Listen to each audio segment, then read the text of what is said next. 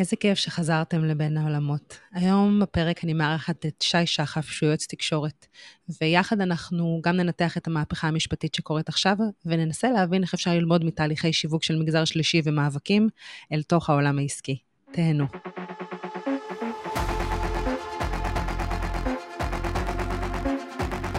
ברוכים הבאים והבאות לפרק נוסף של בין העולמות. אני קרן רייטלר, סטורי טלרית ושותפה שיווקית לארגונים ועסקים, וכחלק מהעבודה שלי אני מזקקת מסרים, כותבת סיפורי מותג ומתרגמת אותם לנכסים דיגיטליים. בין העולמות הוא פודקאסט שמבקש להביא רעיונות חדשניים לשיווק ועולמות התוכן שמתחברים אליו, ויחד עם המרואיינים שלי, אני מביאה קול חדש ודרכי חשיבה שיעזרו לאנשי שיווק וארגונים להצליח במאמצי השיווק שלהם. והיום יש לי את הכבוד לארח את שי שחף, שהוא יועץ תקשורת ואסטרטגיה, שותף ומייסד בחברת זליגמן שחף ייעוץ תקשורת בע"מ, וגם מומחה בעבודה עם גופים ציבוריים, עמותות, ארגוני מגזר שלישי, וכן במאבקים ומשברים. והיום האתגר של הפרק שלנו זה לדעת איך הוא עושה את כל הדברים האלה, וגם לתת ערך לעסקים וארגונים שהם לא דווקא מהמגזר השלישי. שלום שי. אהלן, מה נשמע? בסדר גמור, איזה כיף שהצטרפת אליי. כיף גדול. אני אמרתי את זה בנקודות, מומחה בעבודה עם גופים ציבוריים, עמותות, בוא, בוא תספר רגע מה אתה עושה. אוקיי, אז כמו שאמרת, אה, באמת אה, יועץ אה, לתקשורת ואסטרטגיה, שזה אומר כל מה שקשור לאסטרטגיה תקשורתית, איך להביא את הארגון, אם זה עמותה, אם זה ארגון ציבורי, אם זה אנשים בתוך הארגון, הרבה פעמים פוליטיקאים, לקדמת הבמה, ושיעבירו את המסר שהם רוצים לקהל היעד שלהם. שוב, מאוד דומה לכל מה שקשור לעולם העסקי, אבל uh, באמת בארגונים ציבוריים ועמותות, זה ההתמקדות uh, שלי, וגם באמת כפועל יוצא מתוך הדבר הזה כל מה שקשור למאבקים, משברים, אנחנו, אנחנו מדבר במשרד שלי, מתעסקים המון עם uh, משברים, מאבקים, uh, באמת פעולות שאנחנו רוצים שיהיה להם איזשהו אה, נקודה שבה נגיד הצלחנו או הפסדנו, כמובן שאנחנו תמיד מעדיפים להיות בצד שמצליח, אבל אה, אה, זה, זה חלק מהפעילות אה, שאנחנו עושים. אוקיי, okay, אתה יודע, אתה שומע, שמעתי את המילה פוליטיקאים וקונפליקטים ורגעי משבר, ואני לא יכולה לברוח ממה שקורה אצלנו במדינה היום. אני יודעת שזה אולי לא פרופר האסטרטגיה והשיווק שדיברנו עליהם, אבל כן מעניין אותי לשמוע מה זה אומר מבחינת משרד כמו שלך, אה, וגם מה אתה חושב על מה שקורה היום אה, בארץ מבחינת התקשורת והמסרים שאתה שומע. תראה, קודם כל, תמיד בכל מה שקשור לייעוץ תקשורת, אה, גם אצל ארגונים, ציבוריים וגם בגופים עסקיים. אה, אנחנו אה, בתפיסה שלנו חושבים שתמיד כדאי להתחבר למה שקורה בסדר היום, מה שנקרא בשיווק אה, RTM, אז גם בתקשורת הקלאסית, גם בדברים שקורים ברחוב, בדברים שקורים ברשתות החברתיות מבחינת מאבקים, מבחינת מחאות למיניהן וכן הלאה, לא רק עכשיו, גם בעבר, אז ברגע שאפשר לייצר איזשהו קישור, בין הארגון, בין העסק, לבין מה שקורה בחוץ, אז אה, לדעתנו זה כדאי. כמובן צריך לחשוב טוב טוב אם אה, האג'נדה משרתת את הלקוח בהקשר הזה, הוא יכול להיות בעד, הוא יכול להיות נגד, הוא יכול לדבר מעל כל הדבר הזה, על תחום מקצועי אה, שנוגע לו, בסדר? יש מיליון דוגמאות, אבל אנחנו מאמינים שזה נכון להשתמש במחאות, לצורך העניין כרגע אה, ולקדם את העסק שלך, את המוצר שלך, את הארגון שלך. שוב, אחרי שבחנת אם אה, זה יעשה לו טוב ולא יעשה רק נזק. יש לך דוגמה אולי? משהו שקופץ לך על הראש? זה גם לא חייב להיות משהו אמיתי, אבל רק כדי שנבין מה זה באמת אומר להשתמש במחאה לצורך, לצרכים של העסק. עבור עסקים, שוב, לצורך העניין, עם מספרות, יכולות להשתמש במה שהיה עם שרה נתניהו לפני שבוע, ו... אה, לפרסם את המספרה שלהם עם משהו שהוא או קצת אה, אה, צוחק על המקרה, או שדווקא מאוד מזדהה, לא משנה, עם כל אחד מהצדדים, גם בקטע יותר רציני. שוב, צריך להכיר את קהל היעד שלך ולהבין אם זה יעשה לך טוב או יעשה לך רק נזק, אבל זאת הכוונה. דוגמה מעולה אגב, אני בדיוק נזכרת ש... באמת ראיתי כל מיני דברים שמדברים, אולי לא במשבר הספציפי הזה, אבל כשהיה בעצם את מחאות הדיור, אז בעצם גרתי בתל אביב, גרתי ליד רוטשילד, ואני זוכרת שבתי קפה היו, מה זה בתי קפה? בית קפה אחד שהיה על אבונטין, שם שלט שאמר קפה לא במחיר של שכר דירה, משהו כזה, זה כאילו כי גם היה את כל עליית המחירים והיוקר המחיה וכדומה, וזה באמת, אה, אתה יודע, לבוא ולהגיד אנחנו עם העם. אז, אז באמת אני חושבת, רגע, שאם אנחנו מסתכלים אה, על מגזר שלישי או עמותות, אנחנו בדרך כלל חושבים על ארגונים שאין להם כל כך הרבה כסף. אה, או ארגונים שהם צריכים לחשוב קצת יותר על התקציבים שלהם, ולפעמים גם מדובר בכספים שהם ציבוריים ולא כספים פרטיים. אמ, אז רציתי לשאול, יש הבדל בין תהליכי שיווק למגזר העסקי, עסקים, ארגונים, לבין המגזר החברתי? בגדול, אין כל כך uh, הבדל בתהליך, בסדר? התהליך של השיווק הוא, uh, הוא מאוד דומה, אבל כן יש uh, uh, הבדל עיקרי שהוא מדבר על כל מה שקשור לקהלי יעד ומטרות, בסדר? לא, זה שונה ממוצרי צריכה ועסקים שמוכרים מוצר שבהם אתה בדרך כלל משווק כדי למכור את המוצר שלך אה, לקהל יעד אחד, אז במקרה של עמותות וארגונים יש שני קהלי יעד. יש, אה, צריך לעבוד קצת כמו בסטארט-אפים, בסדר? יש את הקהל של אה, מקבלי השירות, שהם בעצם משתמשים במוצר, אם נקביל את זה לסטארט-אפ, ויש את הקהל של התורמים. אני אומר שבעצם יש שני קהלי יעד נפרדים שצריך לייצר לכל אחד מהם אסטרטגיית שיווק שונה.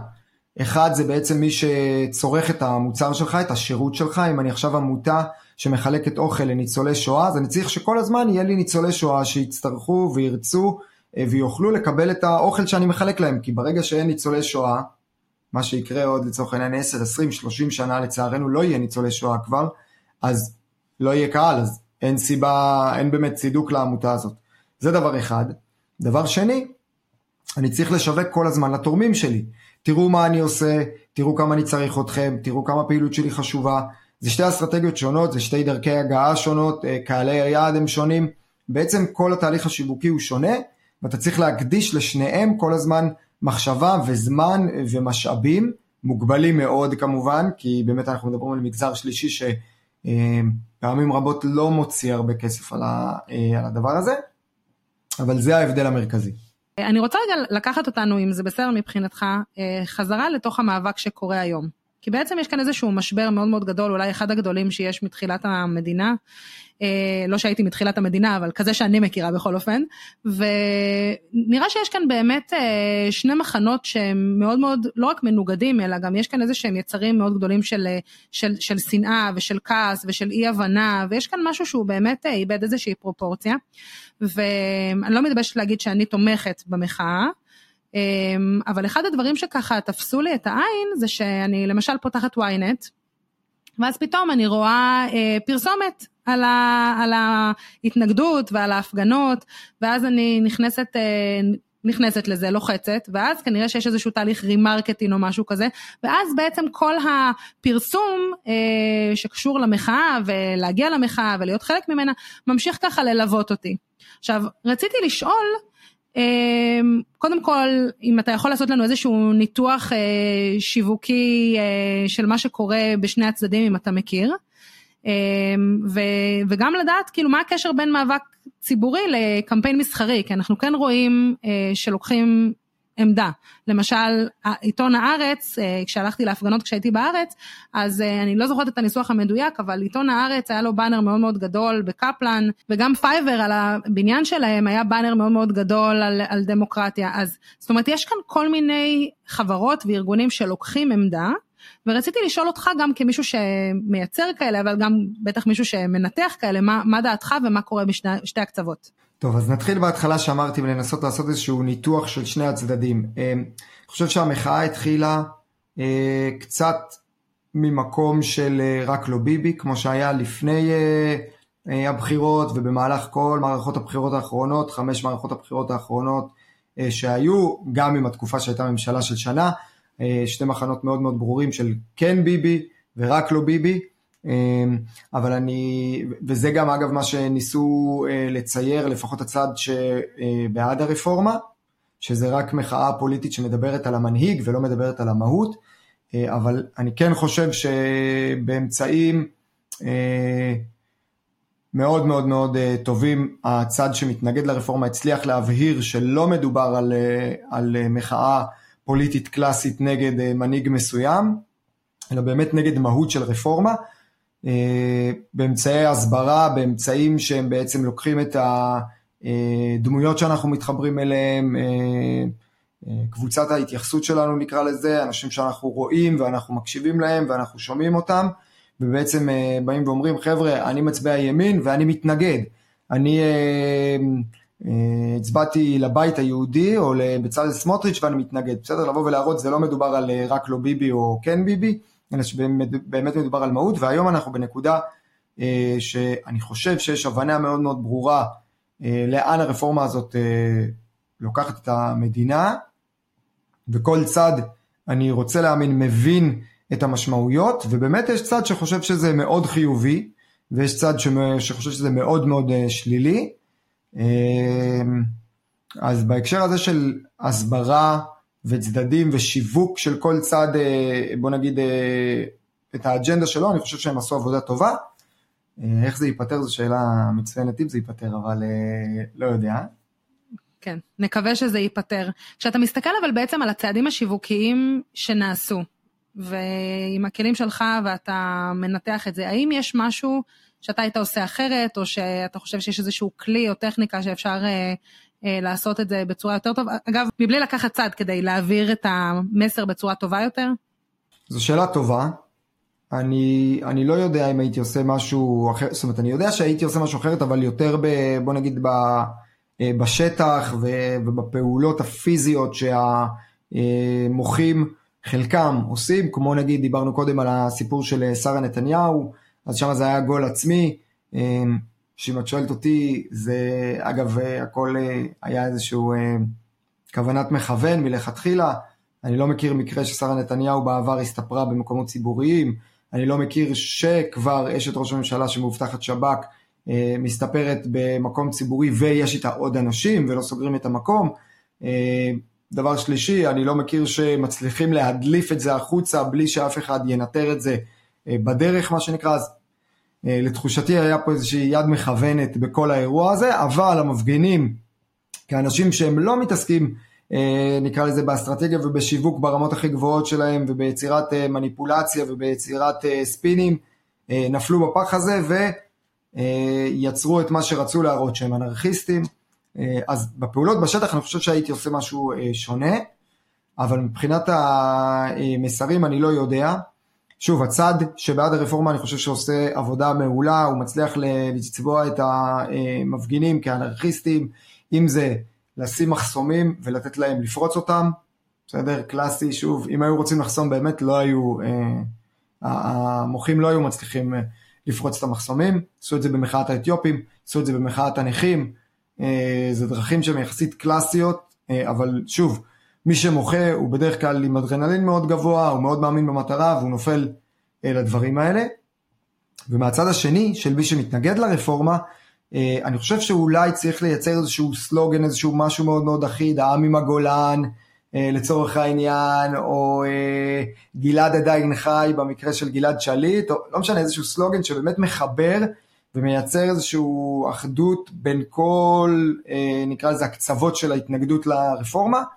אה, אז אולי שם הייתי מנסה לחדד יותר את הסיפור הזה כדי שיהיה מסר באמת אה, אחיד, אה, שכולם מתחברים אליו, ואז לייצר איזשהו ראש חץ, אגרוף כזה ש, שמצליח, אבל אני לא יודע, זה מורכב מאוד, זה, זה לא משהו שהוא, שהוא פשוט מן הסתם, יש הרבה מוחות שסביב הדבר הזה עובדים 24/7, אז קטונתי. תקשיב, זה מרתק, אז אתה בא ואומר, רגע, אני מכיר בעצם מה שקורה כאן, יש דברים שהייתי עושה, כמו לבוא ולייצר את הסלוגן הזה. יש לך אולי דוגמאות של, אה, שאתה יכול אולי לחלוק, של אה, כן קונפליקטים או ייעוץ תקשורת שנתת, ש... ומה הייתה האסטרטגיה שהובילה אתכם? משהו אולי שאנחנו מכירים? אני אתן דוגמה ממאבק שהוא לא רחוק. אה, זה המאבק של ארגון נכי צה"ל. אוקיי? אה, של נכי צה"ל בעצם. אנחנו מדברים על אה, איפשהו בשנת 2019 התחלנו. כל מה שקשור לשינוי היחס לנכי צה"ל, ואני מדגיש נכי צה"ל ולא הנכים הכלליים, קודם דיברתי על הנכים הכלליים שחסמו את איילון ועשו הרבה מאוד פעולות מחאה, אז אני מדבר על נכי צה"ל, כל מה שקשור ליחס ממשרד הביטחון, ובעצם שינוי התנאים, גם מה שקשור לשער הכניסה, איך בעצם הופכים להיות נכי צה"ל מבחינה רשמית, וגם אחרי זה הטיפול שמשרד הביטחון, אגף השיקום, נותן להם. אז שם המשמעויות הן מעבר ליחס ול... ולזה שרוצים שיתייחסו אליהם בצורה טובה ונעימה וראויה, יש פן תקציבי מאוד מאוד גדול, יש הרבה מאוד כסף שמונח על השולחן, ואנחנו הלכנו על אסטרטגיה שמדברת בעצם קודם כל על החזרת הכבוד, החזרת הדמות של הנכה צה"ל, של הלוחם, שנתן והקריב מגופו ומנפשו למען המדינה, משהו שנשחק בשנים האחרונות בגלל פעולות של משרד הביטחון אגב, שזיהינו שמשרד הביטחון עשו לאורך שנים כדי לייצר לעצמו לגיטימציה לתת פחות ולעשות להפריד בין נקרא לזה דם ודם, בסדר? בן אדם שטוען שהוא פוסט-טראומטי אבל הוא לא מוכח שהוא פוסט-טראומטי וזה, אז איך אנחנו יכולים להאמין להם ולתת כל מיני מקרים במהלך השנים שמחלישים את המותג הזה שנקרא נכה צה"ל גיבור. אז קודם כל להגביר את, ה, את הסיפור הזה, את המותג הזה שנכה צה"ל שווה גיבור. דבר שני, התייחסות לצרכים, לא לזכויות, בסדר? זאת אומרת, אנחנו לא, אתם לא עכשיו אה, עושים לנו טובה ואתם אה, אה, ככה מפרגנים לנו ו, ונותנים לנו כי אנחנו כאלה נחמדים, אלא כי אנחנו צריכים את זה, אנחנו חייבים את זה. זה הצרכים שלנו, אם לא יהיה לנו את הצרכים האלה אנחנו לא נוכל להמשיך להתקיים בעצם ולא נוכל, אה, לא נעים להגיד, לחיות, בסדר? אה, אז זה היה הדבר השני, ובעצם האסטרטגיה הייתה אה, אסטרטגיה של מאבק קלאסית שבעצם מייצרים תודעה כמו שאמרתי. בואו תראו יש פה הרבה, נכי, הרבה מאוד נכי צה"ל שלא מטפלים בהם, שהמעמד שלהם נשחק, ש, ש, שהיחס אליהם הוא מחפיר וכתוצאה מזה המצב שלהם יידרדר. קודם כל להציף את הסיפור הזה ואז לייצר איזשהו משבר באופן די באמת של קרמה, לא יודע איך לקרוא לזה, היה את המקרה המאוד מאוד מצער שלא ייחלנו לו, כן, של איציק סיידיאן, אבל שבעצם הגיע, אנחנו חיפשנו איזשהו מקרה קיצון, אה, אנחנו קוראים לזה מקרה פלויד, כמו שקרה בארצות הברית במחאות השחורים, שבעצם אה, הוא הנקודה ש, שבה המאבק מקבל תפנית, אה, ואפשר לבוא ולדרוש את מה שאנחנו רוצים, כי הנה תראו מה היחס שלכם עשה, אז באמת המקרה של איציק סיידיאן, שוב, הוא לא היה מכוון משום צד שהוא, אבל, אבל אנחנו התרענו על זה הרבה מאוד מראש, ורצינו לייצר איזשהו אירוע דרמטי, לא כזה, אבל דרמטי שיראה בעצם את הנחיצות של הרפורמה הזאת, וקרה את המקרה של איציק, ומשם בעצם קיבלנו את הלגיטימציה הציבורית והתקשורתית לצאת החוצה, והלכנו להפגין, גם בתל אביב וגם בירושלים, גם זימנו את המנהיגים שהיו אז בנימין נתניהו ובני גנץ, ראש הממשלה ושר הביטחון, ולצד דיבורים וכינון נקרא לזה הרפורמה וניסוח שלה, המשכנו עם המחאות, אומנם בווליום טיפה יותר נמוך כי באמת הייתה התקדמות, אבל עד שסגרנו את הרפורמה בצורה מנוסחת עם ברמה המשפטית, ברמה שכולם אה, חתמו עליה, ומשם, אה, ומשם בעצם המאבק הוכתר כהצלחה, ואנחנו מדברים על מהלך של שלוש שנים בערך, בסדר? זה היה נשמע אולי, אה, לא יודע כמה זמן דיברתי, שבע דקות, אבל... כן, לא, לא שבע דקות. תקשיב, האמת שכשאתה מדבר, אתה נגעת בשני דברים שבעיניי מתחברים בצורה מדהימה לתהליכי שיווק שאני מכירה מהעבודה שלי. דבר ראשון, דיברת על נכי צה"ל כעל מותג. והצורך בעצם לבוא ולייצר מותג שהוא חזק, כי הרי בסופו של דבר מותג הופך להיות כזה כשיש לו קהל, כשיש לו נאמנות, כשיש איזושהי ערכים ותחושות שאנחנו משליכים עליו כשאנחנו חושבים ושומעים עליו, ומעולם אני אישית לא חשבתי על נכי צה"ל באופן הזה, למרות שכשאמרת את זה, זה מעורר אצלי אישית תחושה רגשית מאוד מאוד עמוקה. אז זה, זה היה מדהים שמבחינתי, אתה יודע, כשקבענו לדבר ואמרת לי שאתה אה, יועץ תקשורת על גופים ציבוריים ועמותות ומתעסק עם אה, מגזר שלישי, לא, אתה יודע, הכנתי כל מיני שאלות של מה, מה, מה דומה, מה שונה, אבל פתאום אמרת את המשפט הזה ואני באה ואומרת, איזה מדהים זה שאפשר לבוא ולייצר ייצוגים של מותגים שכולנו נותנים להם את הבמה ואת החשיבות מבחינה רגשית, אבל לא מדברים בצורה העסקית הזאת, וזה שאמרת את זה ככה ממש הפיל לי את זה לתוך, ה, אה, לתוך המקומות שלי. והדבר השני, שבעצם דיברת על אה, איציק סעידיאן ודיברת גם על פלויד במחאת ה-Black Lives Matter בארצות הברית, כאילו פה מדובר ב storytelling קלאסי. כי storytelling קלאסי בעצם בא ואומר, ברגע שאני מייצרת חיבור רגשי, ויש לי גיבור, אה, או גיבורה כמובן, אז פה יש כאן משהו שהוא אה, מצליח להניע גלגלים, וגם באופן שבו אמרת את זה, שחיפשתם שיהיה איזשהו אירוע דרמטי, וזה שיש, אני מוסיפה, אירוע דרמטי שגם יש לו פנים, וכולנו יכולים להזדהות איתו, הופך את זה למשהו שהוא הרבה יותר חזק. ובפגישה שהייתה לי אתמול, אני מלווה איזשהו סטארט-אפ אה, בתהליכי ה storytelling ל pitch deck שלהם, אמ, נתקלתי בהתנגדות מאוד מאוד חזקה של המנכ"לית שאמרה ש storytelling, היא לא בטוחה שצריך storytelling. ונתתי את הדוגמה של אלן כורדי, שהיה הילד הסורי שנסחף אה, לחופים, נראה לי באיטליה, אמ, ו- ואני זוכרת שעד אז ידעתי שיש משבר בסוריה, ידעתי שיש עשרות ומאות אלפי אנשים שנעקרו מהבית שלהם ויש הרבה מאוד uh, הרוגים ושקורה משהו שהוא מחריד, אבל ברגע שהיה לי שם, שהיה לי פנים, זה הפך את זה לזכיר בצורה משמעותית ש... שבעיניי גם חיבר אותי רגשית. ואני מניחה שזה גם מה, ש... זה מה שניסית גם להגיד, כשבעצם כשאיציק סעידיאן הצטרף לדבר הזה, זה בעצם נתן לכם את המקום הזה, את הקפיצה של ה storytelling. לגמרי, זה, זה ממש שמה, זה בעצם, אה, כמו שאת אמרת, אנחנו רוצים לייצר מותג, אבל, אבל חוץ מהסיפור של המותג, צריך פנים למותג הזה, צריך משהו אה, שאנשים יתחברו אליו, סיפור שאנשים יתחברו אליו, משהו שלבוא ולהגיד, אוקיי, אנחנו רוצים להיות ככה, או שאנחנו לא רוצים אה, להגיע למצב הזה, לא משנה אם זה גיבור או גיבור טרגי או אנטי גיבור או לא משנה איך נקרא לזה. אמ, אז זה ממש ככה ומחפשים את הפנים, מחפשים את האירוע המחולל אה, שיבוא ויגיד, כמו שאמרתי, זה בעצם קו פרשת המים, מכאן אה, הכל אה, הולך לכיוון אחר ו- ו- והרבה מאוד אנשים יכולים להתחבר לאירוע הזה, זה, זה בדיוק ככה. אני בטוחה שיש מישהו שמקשיב לנו עכשיו וחושב לעצמו שמדובר באיזושהי מניפולציה. כי בסופו של דבר, אם יש לזה כלי, שאנחנו יכולים לקרוא לו storytelling, או יצירת מותג, או כל דבר אחר, יש פה איזושהי מניפולציה שעושים על, על קהלים. מה התשובה שלך לדבר כזה? שכל הזמן, בכל דבר, משתמשים במניפולציה, בסדר? זאת אומרת, אנחנו...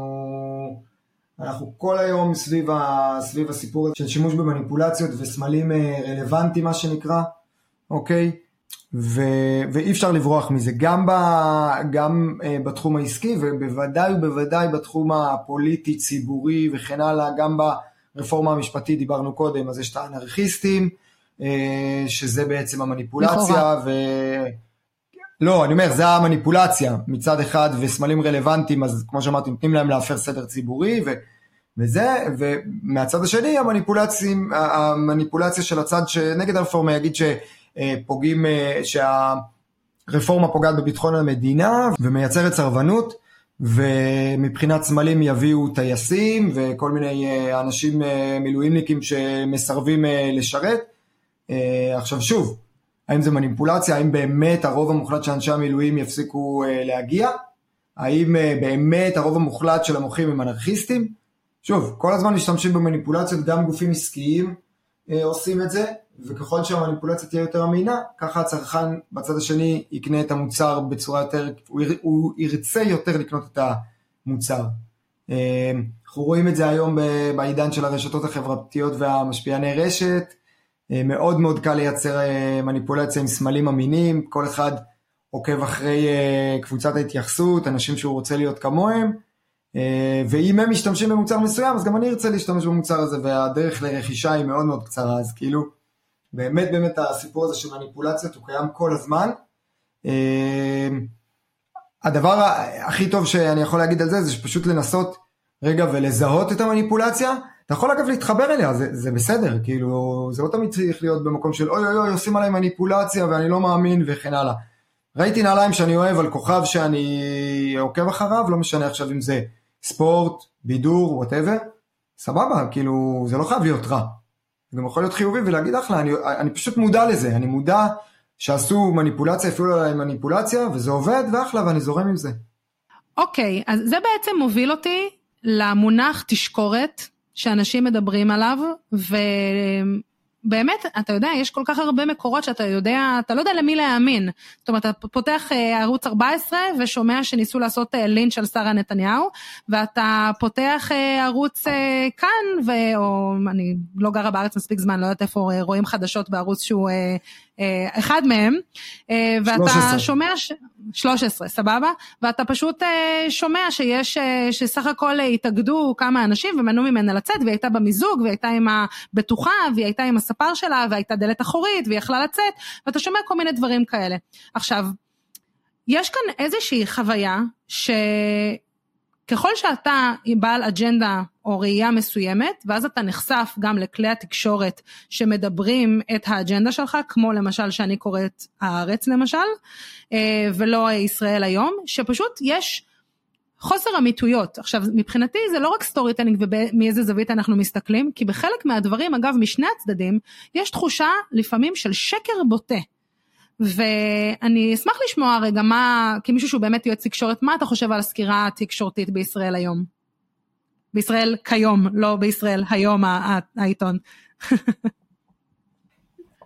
אני אגיד לך, אין היום גוף תקשורת בישראל שהוא בלי אג'נדה. לכאן ולכאן, כמו שאמרת, בסדר? אמ, אבל, אבל אה, לקיחת צד אה, מבחינת גופי התקשורת זה אבולוציה טבעית אה, של המדיות, הקלאסיות. כי אחרי שהרשתות החברתיות הפכו להיות כל כך חזקות, הניו מדיה, בסדר? לא המדיה הקלאסית, המדיה החדשה, אז, אה, אז זה טבעי מאוד שגם אה, ערוצי החדשות אה, יסגלו לעצמם אג'נדה. למה? כי כל אחד צורך את הפיד שלו, מה שנקרא, במרכאות, הפיד שלו שמורכב מאנשים ש, שחושבים כמוהו ומשקפים את העמדות שלו ובעצם מראים לו את החדשות במרכאות. ואז באופן טבעי אם אתה רוצה להישאר רלוונטי, אה, כמו גוף תקשורת, הוא תופס צד ו- ומעצים את הצד שהוא היה בו גם ככה מלכתחילה. אה, אז, אז זה, זה, לדעתי זה אבולוציה טבעית, ו- ואני לא חושב שזה נכון לקרוא לזה תשקורת, אלא פשוט להבין שלכל גוף אה, ולכל מדיה יש את האג'נדה שלו, ו- ולבחור, כל אחד בוחר מה הוא צורך. בדיוק כמו האנשים שהוא עוקב אחריהם וחבר שלהם ברשתות החברתיות. אז זו דעתי בכל אופן על הדבר הזה, וגם עוד מילה, אה, מעבר ל...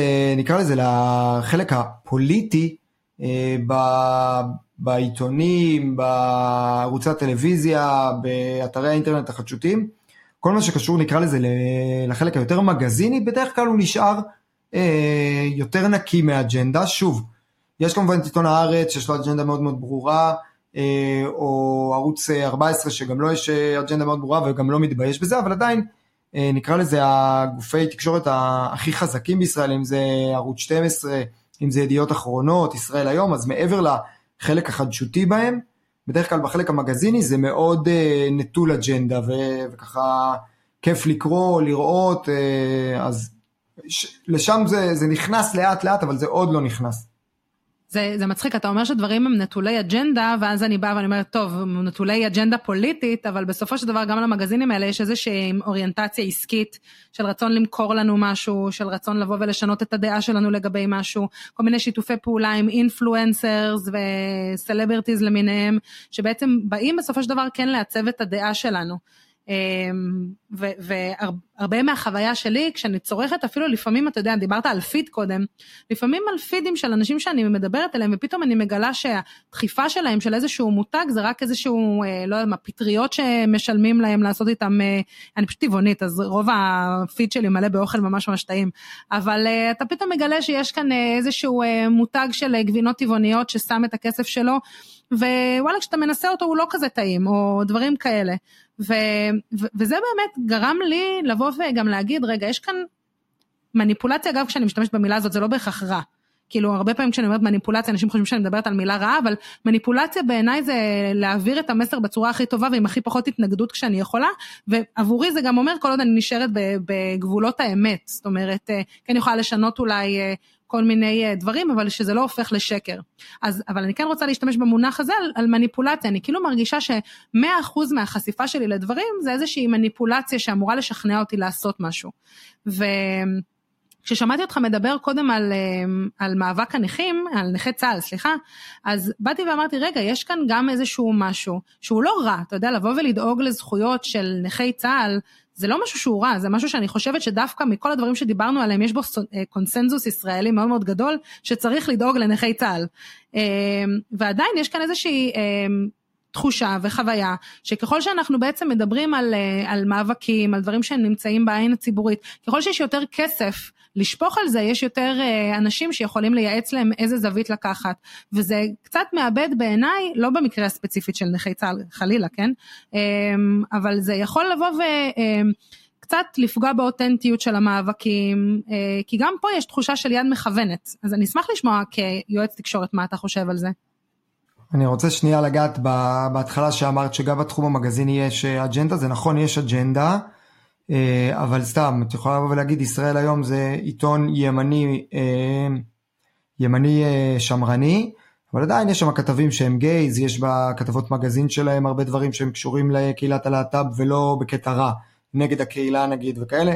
סתם לדוגמה, אז בגלל זה אני אומר שהרבה, רוב גופי התקשורת נשארו נטולי אג'נדה בתחום המגזיני, זו דעתי. עכשיו, לגבי אה, מניפולציה והתחושה שכל הזמן משפיעים עלינו, אה, אז אני רוצה להאמין, אה, זאת אומרת אני לא רוצה להאמין, ברוב המקרים מאבקים נוצרים, נכון יש מאבקים שנוצרים סביב באמת נטו עניינים עסקיים וכסף וכן הלאה, אבל יש המון מאבקים שנוצרים מתוך מקום אמיתי של באמת מצוקה. והבנה שיש צד שני שמתנגד להם, אז אמרת נכי צה"ל זה נראה לך אחד הנושאים שהם קונצנזוס הכי רחב שיש, אז עובדה שלא, ועובדה שבתהליך ארוך אה, ואיטי ומתמיד הצליחו לשחוק את ה... את ה... אני אה, מנסה למצוא את המילה. כי, זה, כי אני לא רוצה להגיד מותג, אבל אה, אה, לשחוק בעצם את ה...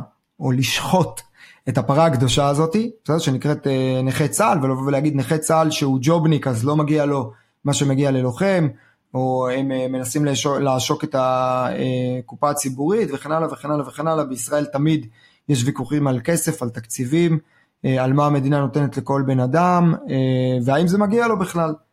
אה, אז, אה, אז תמיד מאבק, לא תמיד, אבל הרבה פעמים מאבק הוא מגיע מתוך מצוקה אמיתית ומתוך אה, איזשהו אה, שני צדדים ש, שרבים אה, ומנסים אה, להשפיע, אה, ואיך אנחנו יכולים לנקות את המניפולציות.